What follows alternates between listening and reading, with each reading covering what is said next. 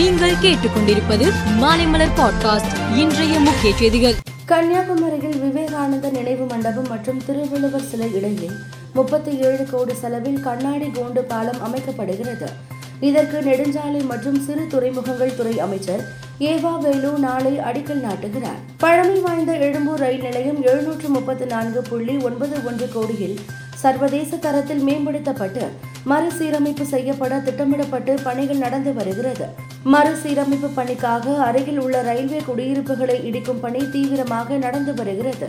தமிழ்நாட்டிற்கு முதலீடுகள் மற்றும் புதிய தொழில்நுட்பங்களை கொண்டு வரவும் வரும் ஜனவரி இரண்டாயிரத்தி இருபத்தி நான்கில் நடைபெற உள்ள உலக முதலீட்டாளர்கள் மாநாட்டிற்கு அழைப்பு விடுக்கவும் முதலமைச்சர் மு க ஸ்டாலின் ஒன்பது நாள் அரசுமுறை பயணமாக சிங்கப்பூர் மற்றும் ஜப்பான் நாடுகளுக்கு இன்று புறப்பட்டு சென்றார்.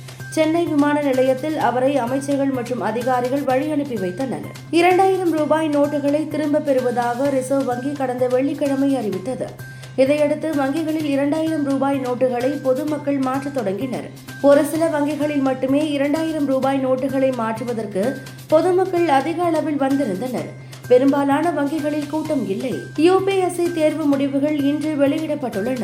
இந்த தேர்வில் மொத்தம் தொள்ளாயிரத்து முப்பத்து மூன்று பேர் தேர்ச்சி பெற்று உள்ளனர். முதல் நான்கு இடங்களை பெண்களே பிடித்து உள்ளனர்.